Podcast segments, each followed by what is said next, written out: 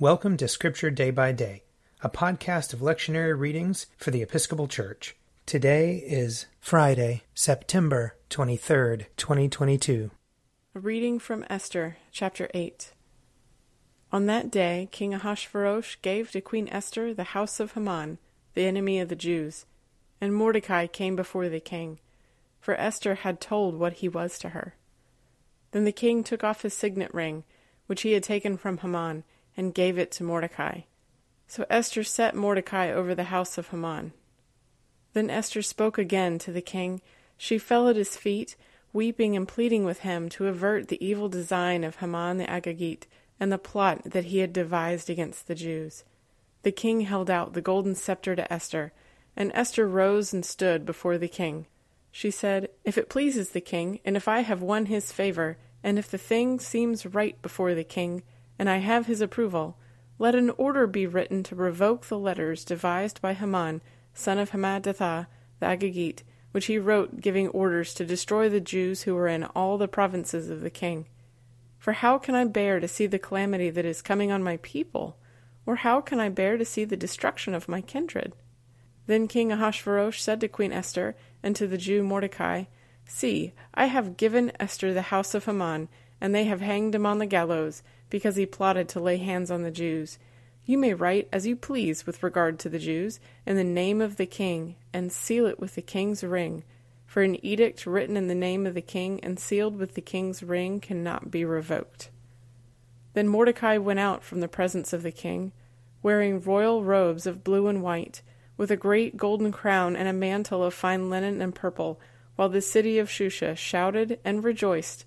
For the Jews there was light and gladness, joy, and honor.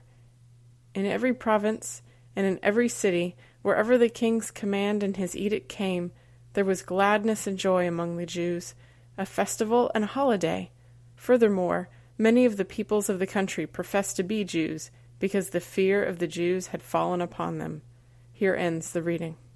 Psalm 88 O Lord my God, my Saviour, by day and night I cry to you. Let my prayer enter into your presence. Incline your ear to my lamentation, for I am full of trouble. My life is at the brink of the grave. I am counted among those who go down to the pit. I have become like one who has no strength, lost among the dead, like the slain who lie in the grave, whom you remember no more, for they are cut off from your hand. You have laid me in the depths of the pit in dark places and in the abyss.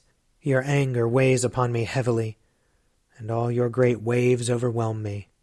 You have put my friends far from me. You have made me to be abhorred by them. I am in prison and cannot get free.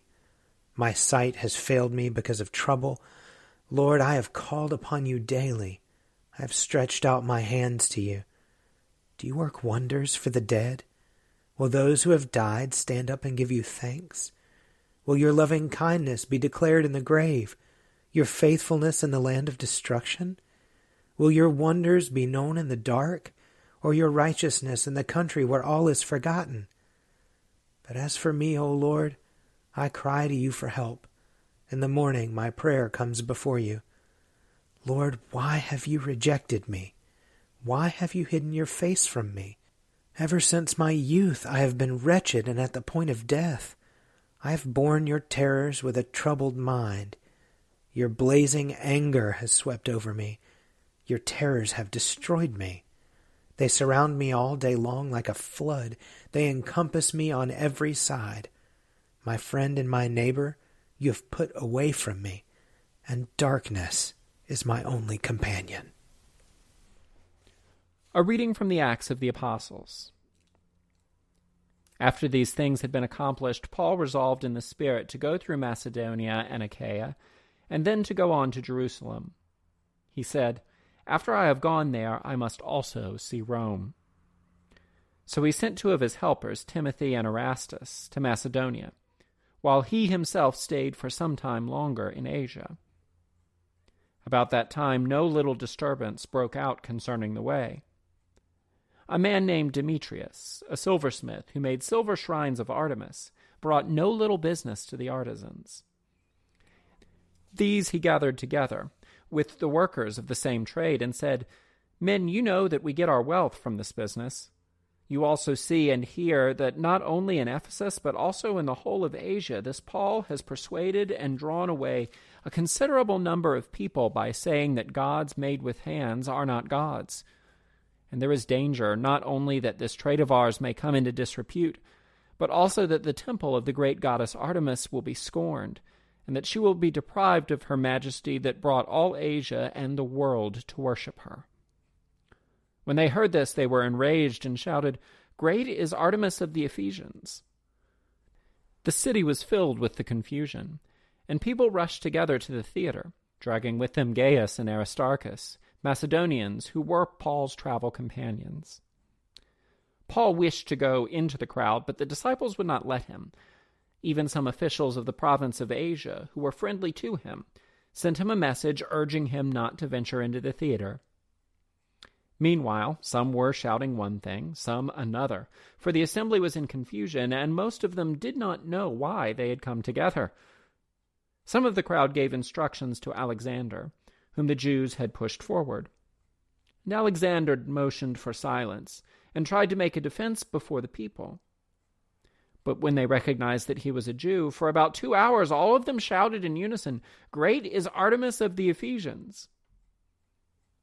But when the town clerk had quieted the crowd, he said, Citizens of Ephesus, who is there that does not know that the city of the Ephesians is the temple keeper of the great Artemis and of the statue that fell from heaven? Since these things cannot be denied, you ought to be quiet and do nothing rash. You have brought these men here who are neither temple robbers nor blasphemers of our goddess. If therefore Demetrius and the artisans with him have a complaint against anyone, the courts are open, and there are proconsuls.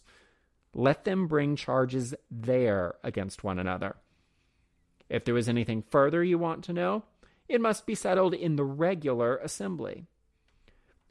For we are in danger of being charged with rioting today, since there is no cause that can, we can give to justify this commotion.